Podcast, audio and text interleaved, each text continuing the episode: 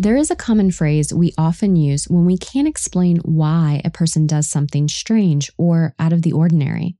I don't know what possessed them to do that. Have you used it? Do you know its origins? Demonic possession is the belief that a spirit, demon, or entity controls a person's actions. And the unique story of Elizabeth Knapp in the 1600s may be one of, if not the first, documented cases of someone who had to face the devil inside them. This is Supernatural Matters, a psychic story original, and I'm your host, Nicole Bigley. This week, a new episode of Supernatural Matters will air every day leading up to Halloween, where I'll be sharing an unexplained mystery, leaving you to ultimately decide natural or supernatural.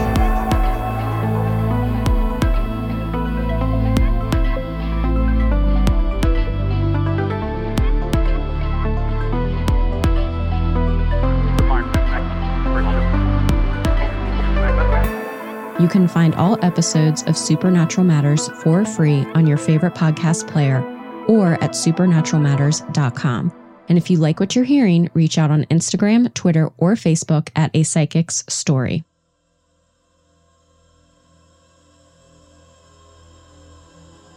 Elizabeth Knapp was born on February 21st, 1655, to her father, James Knapp, and her mother, Elizabeth Warren Knapp.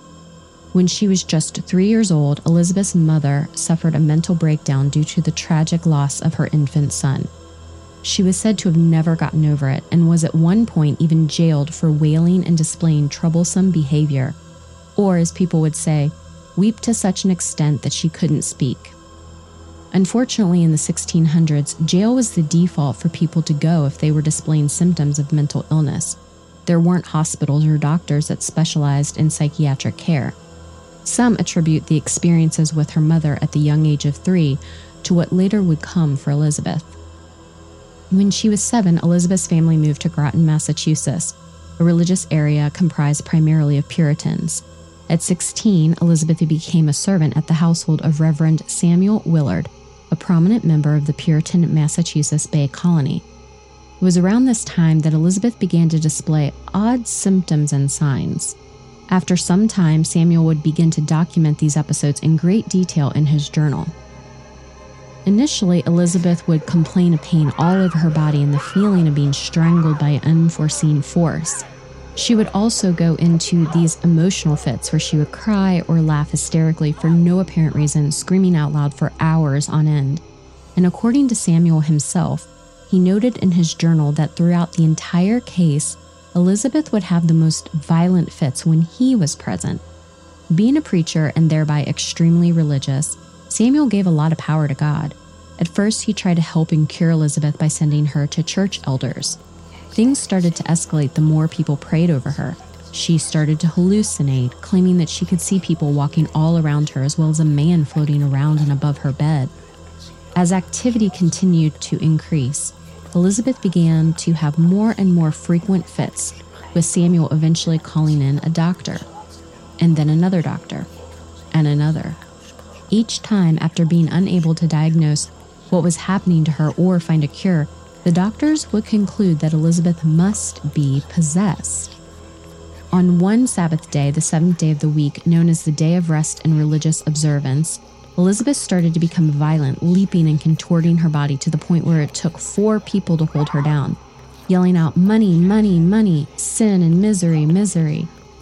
In his journal, Samuel wrote, quote, she was violent in bodily motions, roaring and screaming in such a way that it can only be representing the dark's hellish torment.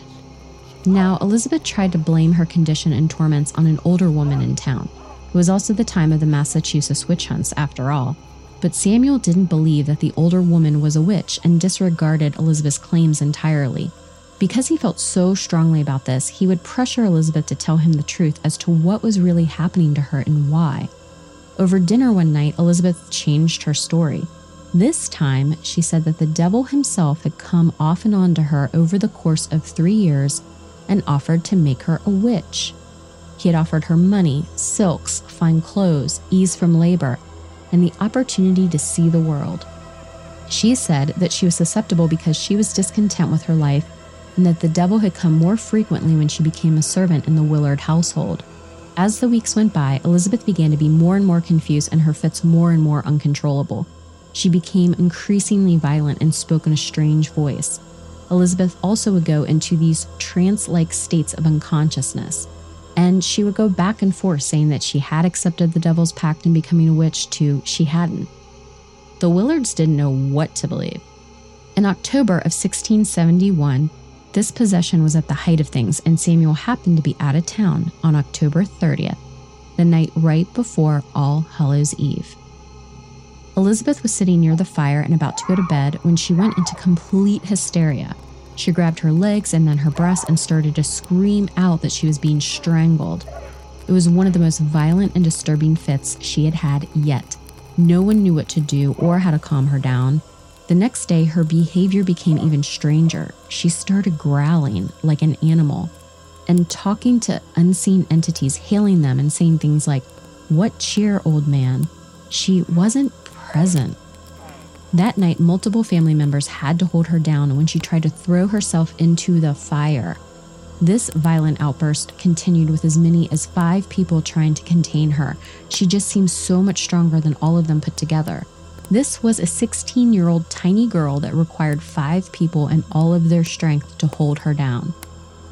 Now, throughout these moments, there were times that Elizabeth was unable to speak at all, even if she was clearly trying to. It was at this point that Samuel had returned home. He noted in his journal that for many hours her tongue was drawn up in a semicircle up to the roof of her mouth and could not be dislodged. Despite her best efforts, Elizabeth seemed to be taken over completely. The devil continued to speak through Elizabeth for a while, but Elizabeth herself remained mute. Samuel concluded in his journal that Elizabeth's experiences were both real and diabolical, he truly believed that she had been possessed by the devil himself.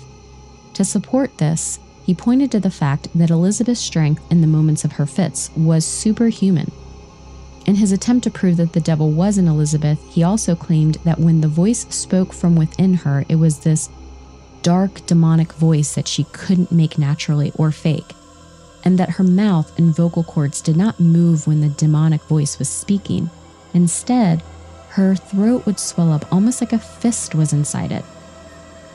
The fits and apparitions of the devil and other spirits continued until the night of November 28th, in which she had a fit lasting for 48 hours. After this, she was in a catatonic state until the night of December 8th.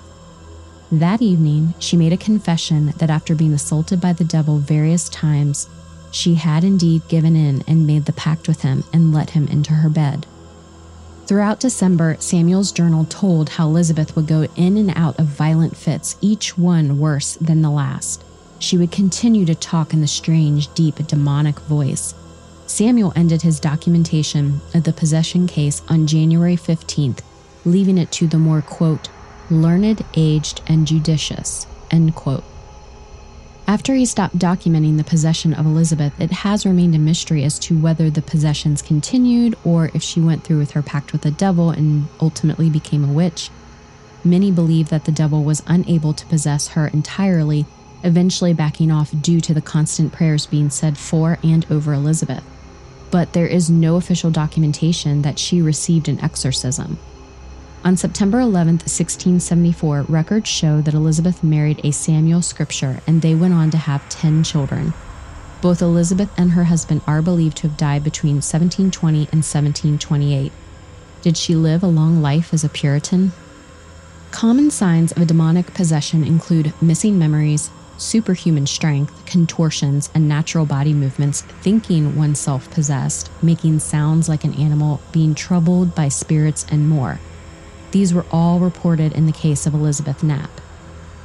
But modern medicine has casted its own light on this particular case because many believe that Elizabeth was suffering from the early onset of adult Huntington's disease. The disease causes selective deterioration of certain movement structures deep inside the brain.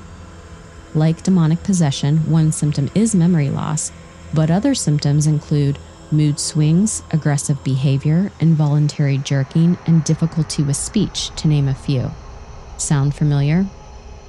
As it worsens over time, it can also lead to depression or schizophrenia. Others think that the case can be explained by the strict religious atmosphere at the time. Most possession cases seem to happen in places where religion is the predominant aspect of the society. Is it possible that Elizabeth felt confined in her community and was frustrated with her situation? This theory says that Elizabeth could have been rebelling against the institution that was restricting her. Another theory explains that she felt dissatisfied about her placement in society. She even said as much, according to Samuel's journal notes. Looking back when her symptoms began, she didn't have to continue work as a servant. In Puritan New England, servants were treated harshly sometimes, especially women. She could have used possession as an excuse to speak out against all who held authority over her, the main person being Samuel Willard. Maybe that's why he noted that the fits appeared to be worse when he was around. There is also the belief that Elizabeth's so called possession was a need for attention and recognition. It was common for Puritan parents to show little intimacy or love with their children. This practice of remote distance parenting has been known to produce negative psychological effects on children. Was Elizabeth's mother, having been emotionally and mentally absent from her at such an early age, create a void in which Elizabeth felt she had to act out for attention? Because Elizabeth Knapp's case was told from the sole viewpoint of Samuel Willard, the debate continues. It's easy to see how those in 17th century New England brought up in the Puritan religion and seeing her erratic behavior would deduce that Elizabeth Knapp had become possessed by the devil. On the flip side, modern medicine presents interesting alternatives. Now, the next time you go to say, I don't know what possessed them to do that, you'll recall its origin and that the story of Elizabeth Knapp was one of the first to kick off a series of demonic possession claims one case being as recent as 2016. Thank you for listening to this episode of Supernatural Matters. So, what do you think? Does Elizabeth Knapp's case provide genuine evidence of demonic possession? Was it a disease of the brain? Or was it heavily influenced by a society dominated by strong religious beliefs? Check out the photos and other evidence at supernaturalmatters.com and head over to a psychic story on Instagram, Facebook, or Twitter to give us your thoughts. I'll be back in two weeks with another episode. You can find all episodes of Supernatural Matters for free online or on your favorite podcast player. Bye.